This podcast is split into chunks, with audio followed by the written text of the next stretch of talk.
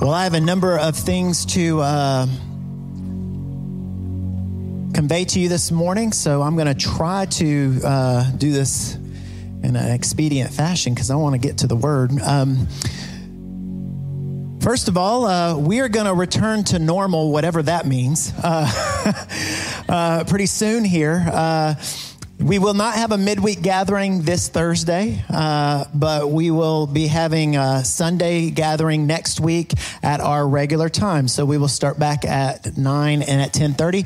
Uh, I want to encourage you. Uh, we've been talking about already about new beginnings and stuff, I want to encourage you that uh, if you've been coming to this gathering uh, and want an extra opportunity to connect with uh, the community here in the body, we have a, uh, a Sunday morning class called the 12 that meets over in the fellowship hall. And during this little break, we've actually done some renovation to the fellowship hall, so it is almost complete, and uh, we'll be ready for the class next week uh, over there. But that starts at nine o'clock. the 12, bring your Bible uh, and come and be a part of that. Uh, it's a real rich time in the Word, and then you can just come right into the service here at 10:30. So we want to encourage you to do that. And then uh, that following Thursday, we are going to start um, a new series uh, called "Seeking Jesus," and Pastor Wayne Barry is going to be leading this series, uh, and you're not going to want to miss it. So uh, that's going to start on January 11th, Thursday night, 6 to 7 p.m. Uh, there will be youth and kids ministry available. The youth junior high meet from 6 to 7, uh, and then the senior high meets after that, 7, 7, 7 to 8.30, 7.30 to 8.30. So uh, come and be a part of that. The, the kids ministry will be doing junior Bible quiz uh, starting that week as well. So come and be a part of our midweek gatherings, January 11th. That's going to be a great, uh, a great series. Something else I want to put on your radar that's real important to me, and I really want you all to mark your calendars and be a part of this, okay? Uh, the last three Sundays in January, we are going to have vision casting gatherings, okay? Uh, that will be on January 14th, the 21st, and the 28th. What we're gonna do is at 5 o'clock, we're gonna have a potluck dinner for everybody in the fellowship hall, okay? Uh, next week, we'll give some more details about that. So we're gonna eat together uh, and fellowship together, uh, and then we're gonna come in here for a gathering from 6 to 7 15 p.m. And you are going to hear some of the vision that we have for 2024 for Springhouse Church uh, in general. You're going to hear from the various ministries. You're going to hear from some of the leadership. And I'm going to share my heart about where we're going uh, for 2024. So I want you to mark your calendars and be a part of this. We're going to worship together. It's going to be a great time. And if you want to be in on the know, if you want to be on the inside track of what we're doing here at Springhouse, I want you to be here. Uh, kids ministry is going to be full in full blown, blown force. Uh, they're going to do a whole service for the kids each of those nights. The youth ministry is going to be doing youth gatherings that those nights, uh, and the preschool hallway is going to be open. They're actually going to be doing cool church and all of the things that they typically do on Sunday mornings. They're going to be doing on Sunday evenings with a little bit of a pop too. Sherry was telling me last night some ideas that she has, so it's going to be real great uh, for the kids and for the youth as well. So we want the family, church family, to be here on those evenings uh, in January so we can hear about what the Lord has for us for 2024. Does that sound good? So mark your calendars, be here. We're going to eat because we like to eat, and then we're going to worship the Lord together. Okay, so those are on those nights. Okay, on your chair this morning, you received a Bible reading plan. Okay, uh, this is. Uh, I want you to consider this more than a suggestion, okay? Uh, we as a church body, we're going to read through the New Testament this year together, okay? So this is something that we're going to do together.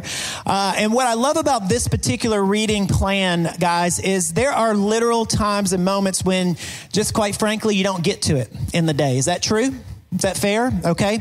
Uh, and but this Bible reading plan, if you'll stick to it, it allows you to have two days where you missed it in the week. Okay. This is five days, five of the seven days that you commit to reading through the New Testament, and uh, and we want to walk through this together. Okay. So if you'll take that Bible reading plan with you, we're going to post it in our app and on the website as well, so you have access to it digitally. But this is a great a great tool to use. You'll be in tandem with everybody. And guys, there's nothing like seeing the Holy Spirit move when we're reading something together and we experience something and we say, hey, that's what I just read together in Scripture. The Lord can do some real incredible things with that. So take this. Uh, tomorrow's the first. So starting tomorrow, this coming week, uh, we will read through those first. Um, five passages. So uh, lock into this, commit to this. Let's do this as a body and encourage each other and spur each other on uh, with that. Okay, does that sound good? All right, this year, 2024, where we're going, we're going to be doing, we're going to be looking at His Word his life and his church. Okay, that's what we're looking at in 2024. I'm excited about the direction the Lord has uh, is going to be taking us. Now, traditionally, this Sunday would have been Read the Word Sunday, uh, and if you've been here for any length of time, every year we just really look to encourage and inspire and uh, and really uh, motivate the congregation to be in the Word. And I hope that happens today. I want you to be in the Word. I think being in the Word is essential for every believer uh, to be in the Word and growing in the Word daily, okay? Uh, but what we're going to do is we're actually going to expand this, uh, this portion of our series into five weeks. His Word, we're going to be talking about this for the next five weeks. And, and we might, uh, what I want to do, where my heart was, is I want to uncover maybe some questions that maybe you've considered or maybe questions that you've not considered before. Uh, go ahead and put up that first one. So here's some questions we're going to be uncovering and looking at over the next uh, five weeks. Why do Christians believe His Word holds authority over their lives? And what fruit comes from doing what it says. Next. Why is it important to have a daily, active relationship with His Word, and how does it apply to everyday life? Next. How is His Word relevant and useful in our culture, and what does it tell us about the future? Okay, next. Why is it important to know His Word in your mind and carry it in your heart? Here's four questions. And then today, we're going to be looking at where did the Bible even come from? Who wrote it? And why has it stood the test of time? So that's going to be our kickoff for today in His Word. And Pastor Justin's going to be the word, uh, bring the word this morning. Would you welcome him?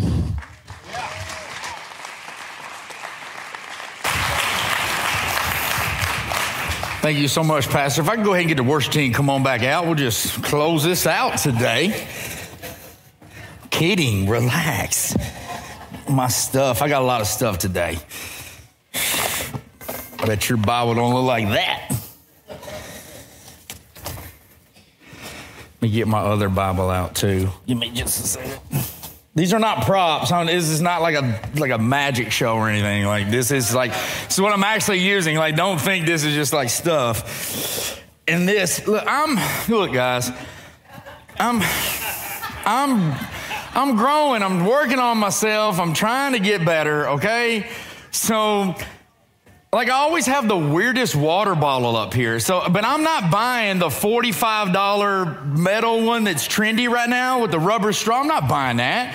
And then if I come up here with my, my gym shaker cup, I feel like a gym bro. Or if I have the little crunchy water bottle, that's bad too. And then I bring this mason jar with clear liquid in it, and then somebody's like, oh, okay, bud.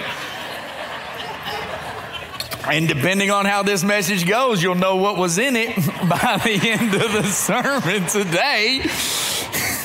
if it's water or not. It's 2023. Look, all bets are off, okay? I'm going to end this year out. Great. Um, okay, actual Bible stuff. So, have you guys ever wondered, like, how did we get the Bible? Who wrote it? Where did it come from? Or if men wrote it, how can we be sure it's God's word? Any number of questions like this can be legitimately asked when it comes to the Bible. And today, as we begin our series on His Word, we're going to look at the history of God's Word, its origins, its roots, and why it has stood the test of time. If you could go ahead and put the first slide up, and then I'll do the next ones. Okay, if you would stand with me if you're able, and we're going to read this passage and then we'll get into the words today. Are we ready? Bless you. Here we go. For the word of God is living and active, sharper than any two edged sword, piercing to the division of soul and of spirit, of joints and of marrow, and discerning the thoughts and intentions of the heart. And no creature is hidden from his sight but all are naked and exposed to the eyes of him to whom we must give account. Father, we thank you for your word. We thank you that it is alive and active and that it does uh, cut us in order to heal us, Lord God. I pray today as we uh, look at your word that you would um, uh, quicken us in our hearts. It would become alive to us, that we would see your goodness and your mercy and your son Jesus through its pages. God, we love you and we thank you. It's in Christ's name we pray. Amen and amen. You guys can be seated. So I'm going to give you a, a, little bit of a caveat first before we start. Um, the Bible is commonly referred to as the Word of God, and it's true. However, the Word of God predates the Bible, especially in its current form. John 1, does my thing work? All right, you can do it for me. If you put that next passage up, John 1. 1 through 3 says, In the beginning was the Word, and the Word was with God, and the Word was God. He was in the beginning with God.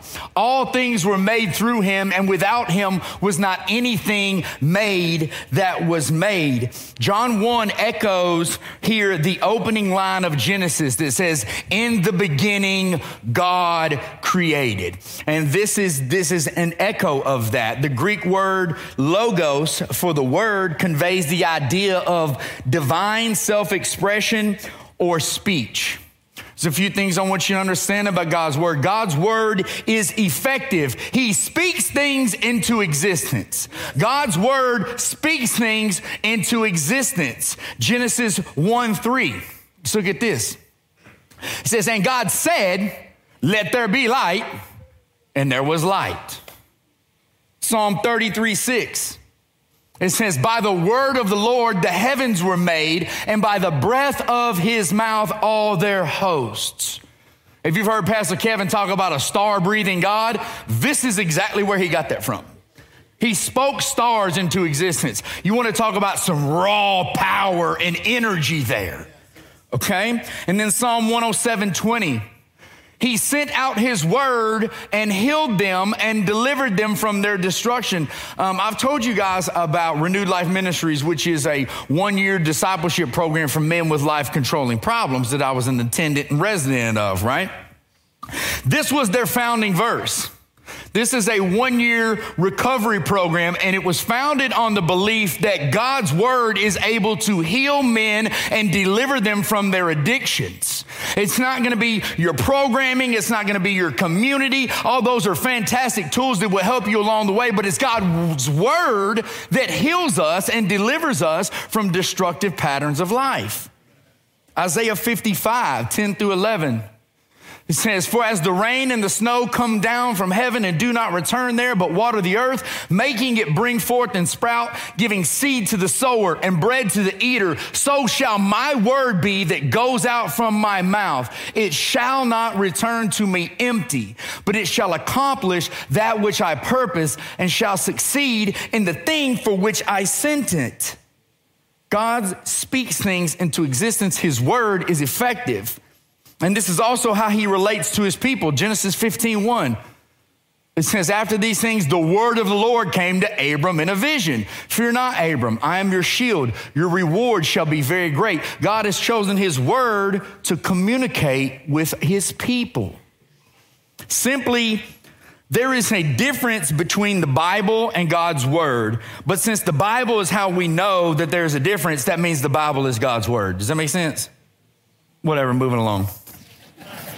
Just a caveat. I just want you to understand there's a difference between God's word and the Bible, but the Bible is God's word, okay? Moving along. I'm just gonna leave that off there, okay? Okay, let me start by saying this is an, this is an ancient book. This is a this is a very, very ancient and old book. If its pages and binding were as old as the content that was written therein, I believe we would have a greater reverence and awe for the scriptures. It probably wouldn't collect as much dust on nightstands or be tucked nicely away in hotel drawers. There would be a reverence. Okay, if you had a Pepsi bottle, a plastic Pepsi bottle with hieroglyphics printed on it, or if you had a stone tablet with hieroglyphics carved into it, which one do you think you would treat with more respect? Right? But yet we have a plastic bottle with hieroglyphics printed on it that we throw in the drawer. If we if it was in its form that it was originally created in, we would we would be a lot more hype about the scriptures.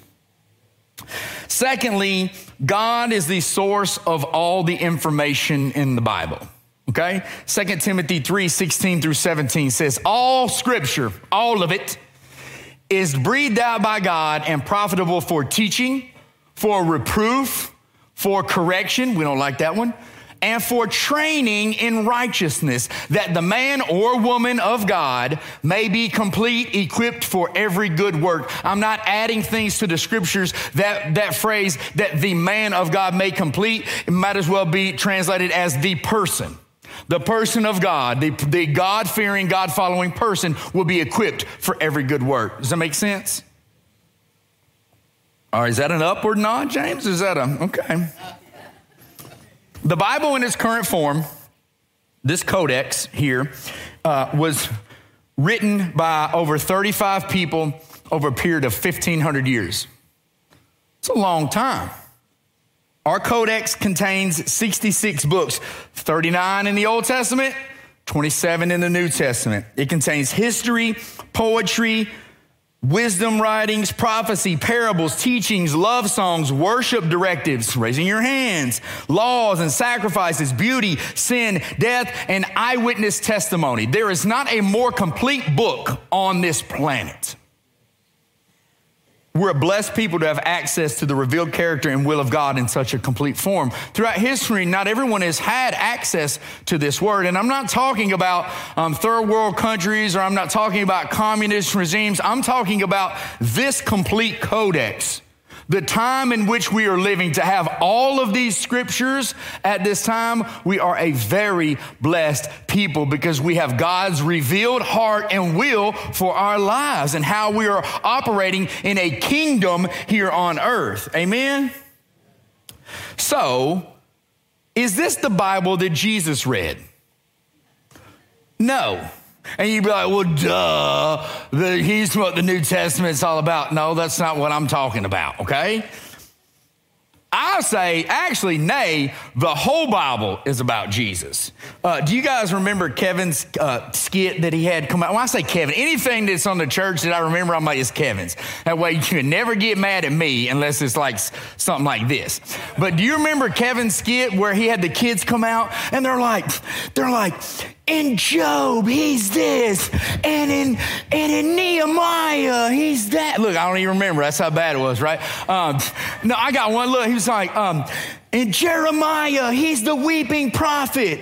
In Ruth, he's our kinsman redeemer. You guys remember that, right? And they go through the whole Bible. And in Revelation, he's our coming king, right? That's actually a thing. It's called a scarlet thread, and you can, you can weave and see Jesus in every single aspect of the scriptures. That, that scripture we read at the beginning, John 1 1, that's actually about Jesus, because if you read the passage, John goes on to tell you, I'm talking about Jesus. He, he's preeminent, he predates all of this nonsense. Everything was created by him, for him, and through him. It's a real thing. You can trace Jesus through the entire Bible. But in all seriousness, the Hebrew scriptures that Jesus and the apostles read consisted of a three part collection called the Tanakh. Can you put that up there, please? Oh, geez, why did I send this? My, my bad, y'all. Okay? You can see Tanakh and you can search that on your smartphone later on. Um, but the Tanakh actually um, consists of three parts the Torah, the T A T O R A. It's T A right there. All you, all you English professors out there. So the Torah, the Nevi'im, and the Ketuvim. Okay, this is the Torah, the prophets, and the writings, and this was the structure uh, that a lot of scholars believe that the Hebrew Bible was written in. And there's actually a lot of contemporaries of Jesus and Jesus that allude to this order in the scriptures. In Luke chapter 24, verse 44, this is what Jesus says. If you can put that up for me. Then he said to them, These are my words that I spoke to you while I was still with you, that everything written about me in the law of Moses, the Torah, the prophets, and the Psalms or the writings must be fulfilled. So Jesus' explanation gives a layout of this pattern according to the Hebrew Bible. And he takes it a step further in Luke chapter 11, verse 51. This is part of a bigger phrase that Jesus is saying. I'm not cherry picking, I'm just getting to the point here, okay? It says, From the blood of Abel to the blood of Zechariah, who perished between the altar and the sanctuary, yes, I tell you, it will be required of this generation. So, why would Jesus say from Abel to Zechariah? Well, Zechariah is actually um, the last prophet that's mentioned being martyred in the book of Chronicles. Well, according to our codex, Chronicles is smack dab in the middle, okay? But in the Hebrew Bible, Abel is in the beginning in Genesis, and Zechariah is at the end in Chronicles. And Jesus is saying, from this one in the beginning to this one in the end, this blood shall be required of you. So Jesus is alluding to this format in the scriptures. This is important, okay? In the Tanakh, Chronicles is the last book he's referring to all of the martyrs. It doesn't make sense for us because Chronicles is in the middle of the Bible. Now, I know you're probably wondering, well, how did it get split up in our Bible and why? That's a legit question.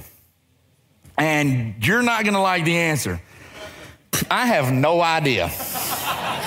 I have no idea. I have no idea, right? And you know why? Because there's no unanimous decision. The Bible doesn't tell you this is the order that it needs to be in, right? Right? It's most likely there's a couple of like theories. Like it could be um, that over time they drifted from like Jewish tradition. The more that the New Testament church um, advanced away um, from its Jewish roots, that's one possibility. Uh, another uh, possibility is that somebody just got a wild hair and was like, we're changing this up. I don't like the order. Do y'all want to do that too? And they was like, sure, whatever. I don't know. So any number of these theories could be legitimate.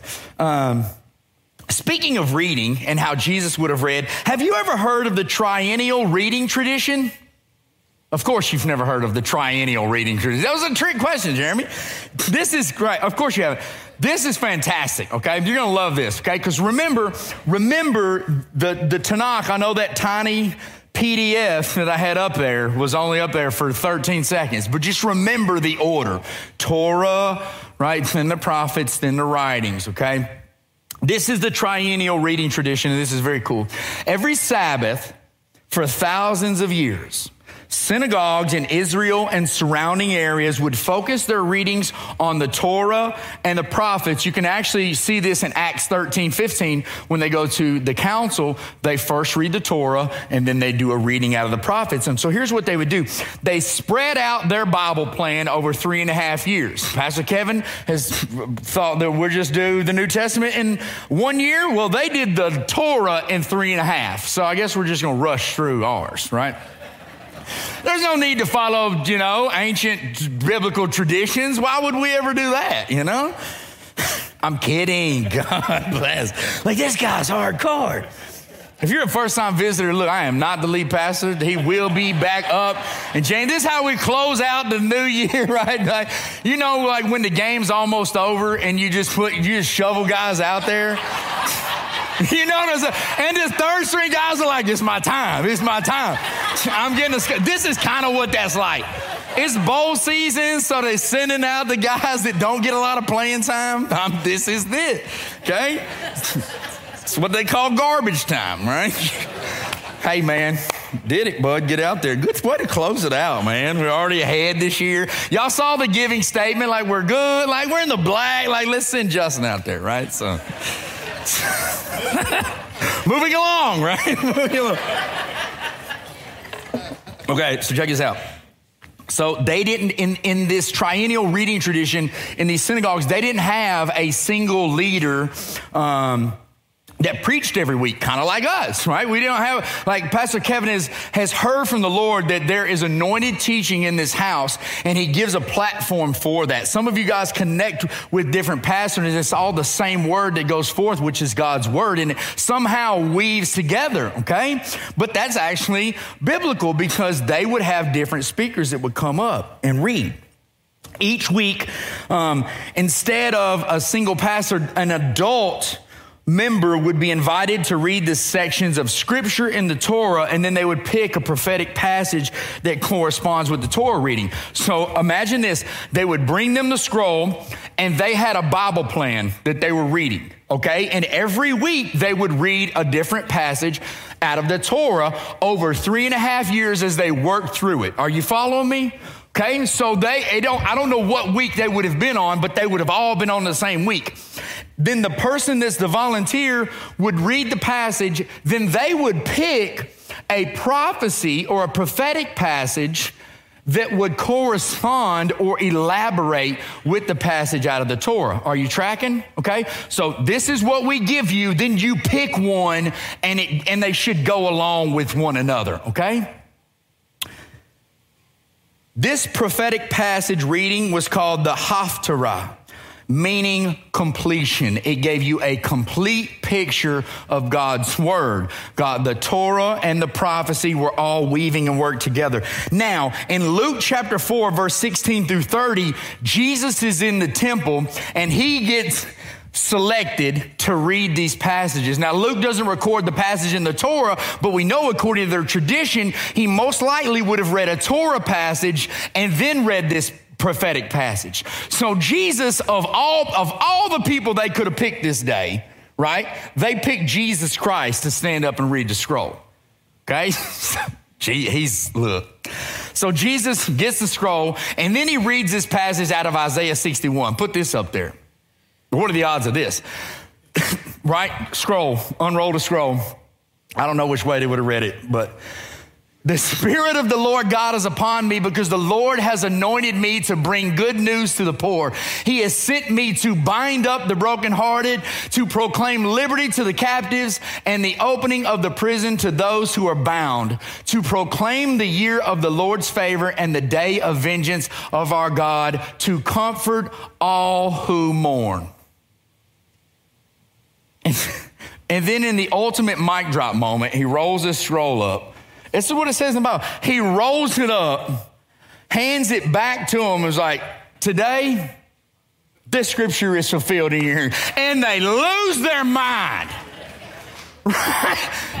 What are they lost? They tried to run him out. Look, depending what's in this. Look, they lost their mind, but how beautiful is this that they had already had a Bible plan laid out long before he got there. Then the day he goes in the temple, he just so happens to get selected to read, and then he reads a passage that corresponds with the Torah, and the passage that corresponds with his Torah reading is a prophecy that he fulfills in the synagogue. Is it not? Am, I the only one hype about this? Like, I'm not asking you to be over the top like me. My wife's like, okay, well, how does this apply to my life? I'm like, no, babe, you gotta understand. This is wild stuff, right? This stuff don't just happen. This stuff doesn't just happen. And they flip out and they try to run him out of the church. And he's like, it's too late. This prophecy is fulfilled right here in your hearing. It's too late. It's prophecy fulfilled. It's done. It's over with. Moving along. So that was, I want you to understand, the Bible that we read was not the original scriptures or uh, the layout that the early apostles or Jesus or the early Jews would have even read. This is something completely different. This is a more complete version than what they had. We are a blessed people. So, where did our Bible come from? Where did our Bible come from? The term canon is used to describe the books that are divinely inspired and therefore belong in the Bible. The problem or difficulty is that the Bible does not give us a list of what books are supposed to be in the Bible. Wouldn't that be nice if the Bible was like, hey, here's the order, lay it out like this? Unfortunately, that's not the case. We don't have that.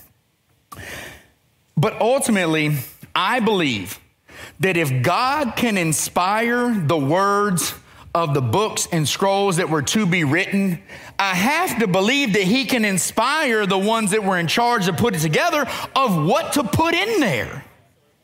I highly doubt this nefarious plot from the enemy to hide books from you and put books in the Bible. These councils acknowledge the Apocrypha and a lot of these other ancient texts, but I believe that a holy God that is sovereign enough to speak things to existence and give man his word is sovereign enough to know what books we need to put in there.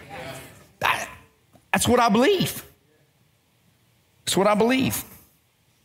So, what they did was the early churches came together in these councils. We're talking about uh, post Christ, post resurrection, early church, two, three, four hundred year AD range.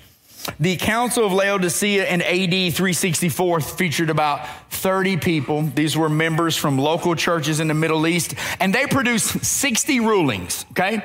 And these rulings or canons covered various church related topics. So it would be like, um, what books are we going to read? What letters are we going to allow read in churches or, or different uh, things that they're going to do in there? The 59th ruling of these 60 declared that only the canonical, is that the right way to say that? Only the books that were canonized would be read in churches, okay?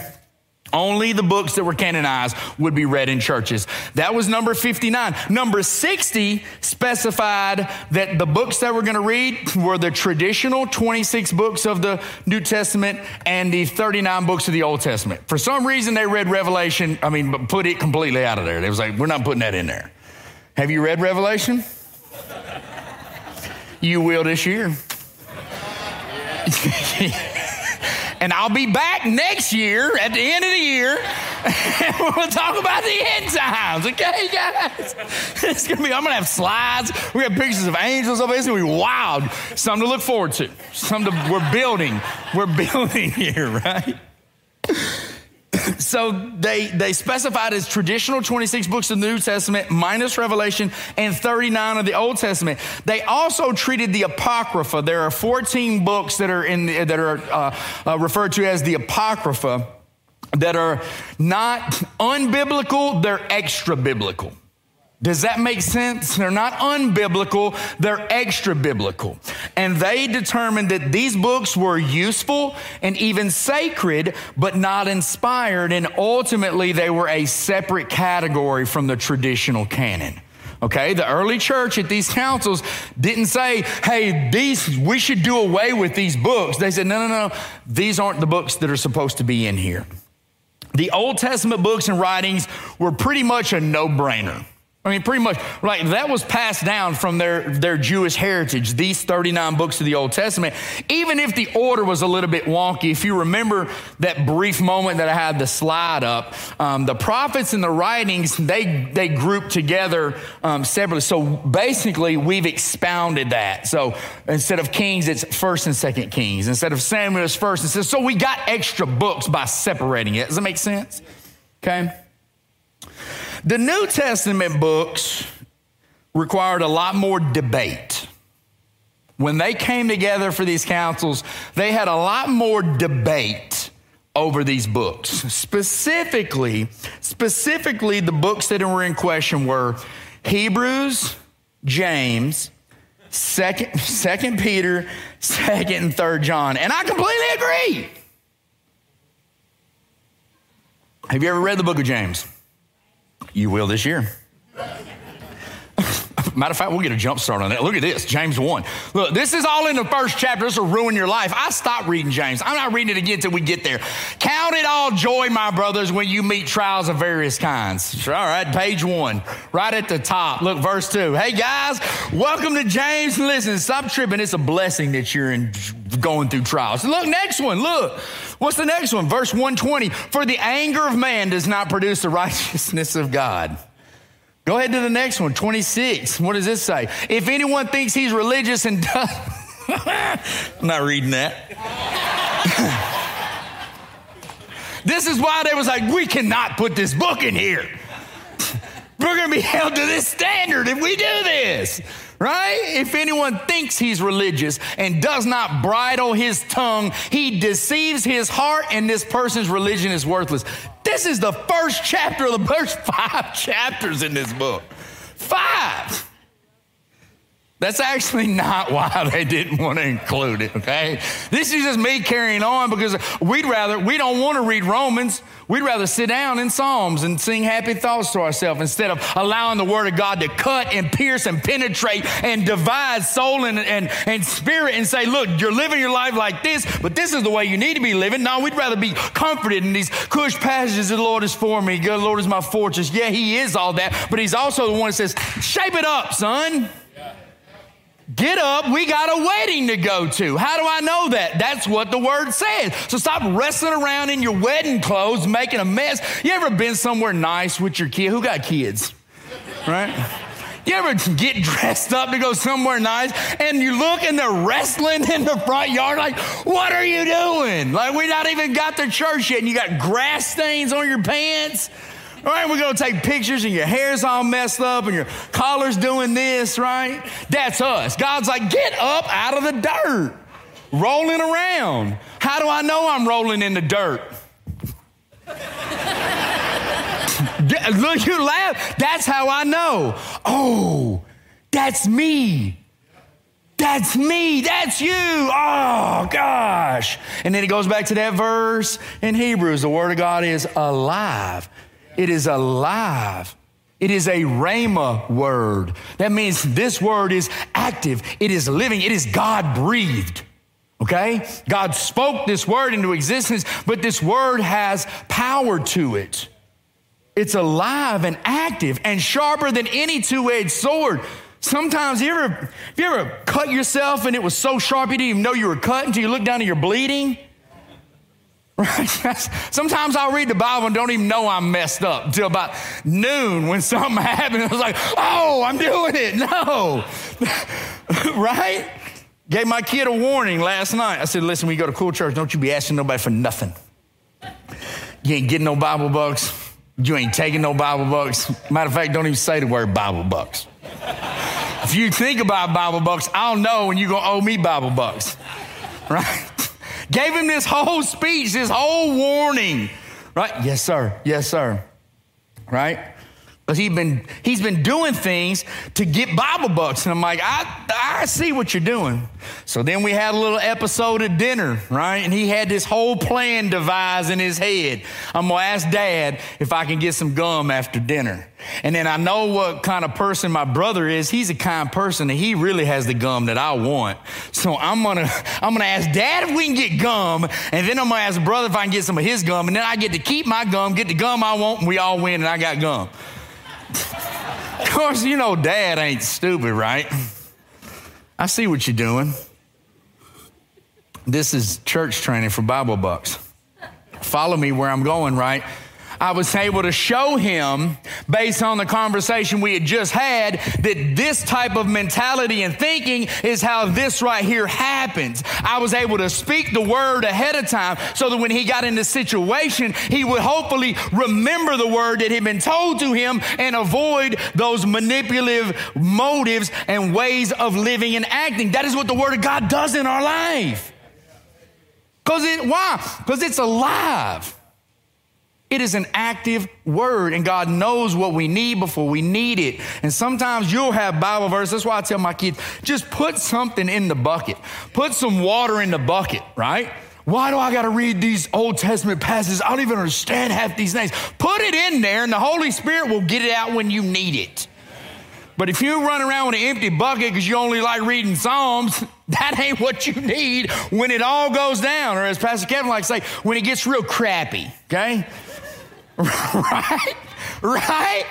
When it gets crappy, you might not need a psalm. You might need a, hey, shut your mouth, son, because you're going to make yourself, it's going to make it worse. Anybody married? Is anybody a child in here? Where was I at? Moving along. so they didn't want to put James in there. I said all that to say this. They didn't want to put James in there, and I get it. But the council, they followed something similar to this in their guidelines. These were something, something along these lines were their guidelines on what books do we put in here, okay? Was the author an apostle of Jesus or had a close connection to one of the apostles? Is the book being accepted or bear witness with the body at large? Are there large groups of the body that are receiving these letters and they're going, man, I don't know, this don't sound right? Or are these letters that are actually being accepted by the body? Number three, does it contain consistency of doctrine and orthodoxy teaching? And number four, did the book bear evidence of high moral and spiritual values that reflect the work of the Holy Spirit? Does it bear evidence of high moral spiritual values that reflect the work of the Holy Spirit? Again, God is the one who inspired and determined what belongs in the Holy Scriptures. And you'll be happy to know that the Council of Hippo in AD 393 and the Council of Carthage in AD 397 added the book of Revelation and affirmed all of these books as authoritative, just in case you were wondering how we ended up with Revelation. They had a couple more councils later on, later on and said, all 26 we affirm, but we also affirm Revelation. So now we have what I refer to as the Codex. This is our Codex for living. We have all 39 books of the Old Testament. Regardless of the order, the content is the same and we have them. And then we have 27 letters and books of the New Testament that complete this holy word of God, our codex, our holy Bible. But what is the purpose? What is the purpose of the Bible? Although there's many reasons some that are known and revealed to us in the word, and some of these are a mystery, but there's two main reasons I want to focus on. There's two main reasons as we close out this message and we begin our journey through 2024. I want these two reasons to stick with you of why I think that are the most important reasons that God has given us the Bible. Number one, that we might have hope. God has given us the word that we might have hope. Romans 15, 4 says, For whatever was written in former days was written for our instruction, that through endurance and through the encouragement of the scriptures, we might have hope. That's biblical. That the God said, I have given you these scriptures so that you will be a people that has hope hope and not hope in this world, but hope in what's to come that one day he's going to make it all right. Paul writes in, I believe it's in Romans, or no, it's in Corinthians. He says, If my hope is in this world alone, I am of all men most miserable. If my hope is just here, I'm the most miserable person on the planet. The Word of God acts like God Himself. It reveals His nature and love for us. It lays out His plan for redemption and it carries us through this world. The revelation of this love and hope is through the second pur- purpose, which I believe the second and most important reason why we have the Bible is to introduce us to Jesus Christ. It's all about Him. This word introduces us to Jesus Christ. Hebrews chapter 1. Long ago, and many times and in many ways, God spoke to our fathers by the prophets. But in these last days, He has spoken to us by His Son, whom He appointed the heir of all things, through whom also He created the world. He is the radiance of the glory of God in the exact imprint of his nature, and he upholds the universe by the word of his power. After making purification for sins, he sat down at the right hand of the majesty on high, having become as much superior to angels as the same name he has inherited more excellent than theirs. For to which of the angels did God ever say, You are my son, today I have begotten you? Or again, I will be to him a father, and he shall be to me a son. The word of God has stood the test of time because it's outside of it. It's outside of time. It's not bound by it. God's word is eternal, according to Psalm 119, 89, and Isaiah 40, chapter, uh, chapter 40, verse 8, and Matthew 24, 35. His eternal word is outside of space and time because He is outside of space and time. His eternal word has revealed to us His Son, Jesus Christ. He's our high priest who intercedes on our behalf the lamb slain before the foundation of the world. This redemption story is cover to cover, beginning to end, front to back. This is our redemption story. That means I'm included in this. I'm included in this ancient book. Why? Because I know that God sent his son for me, therefore, I'm included in his pages. What other book has the ability to do that? I know some of us are avid, vigorous readers and we have the, the ability to be captured by a story or drawn in, but that story's not about us. That story's about someone else or some other life. This one is not about us and is all about us at the exact same time, and I don't even know how that happens. I don't know. It has had nothing to do with me and everything to do with me at the exact same time. Blows my mind that God, but it's, it's so like Him to say, look, I want you to know who I am. I want you to know what I'm like. Although this story is about David and Nathan, I want you to see yourself in his pages because I want you to see how, how I love you and I don't want you to be hiding and doing things that are wrong. You should learn this lesson, son. Yeah, he has the ability to do that. He has the ability to do that. Why, what, what, good, what good dad would I be if I don't try to teach the kid the lesson about stinking Bible, they're not stinking, about Bible bucks and chewing gum and just let him keep doing destructive and selfish things? What kind of dad would do that? So, what kind of father would want not want the kid to know, hey, this is what kind of person I am. This is this is how much I love you. This is how much I've loved people throughout history. There's some things you ain't you don't have the brain capacity to understand, and so I'm not even gonna bother telling you. Maybe I'll make it known one day, maybe he won't. But for now, he has revealed himself to his word and I'm too lazy and, and squawk at a five by five by five New Year reading plan. God's given me His eternal word that took 1,500 years to write and put together. And I can't give 15, 20 minutes on a Monday. What's wrong with me, Justin? You are that man. Look. I'm not saying you, whoever I pointed over here, I'm not talking about you. this is what I want you to understand. Okay? God's word is eternal. And I believe the two main reasons that we have this word is to give us hope and to reveal Jesus Christ, his son, who is the one that gives us hope. So we're going to worship this God together.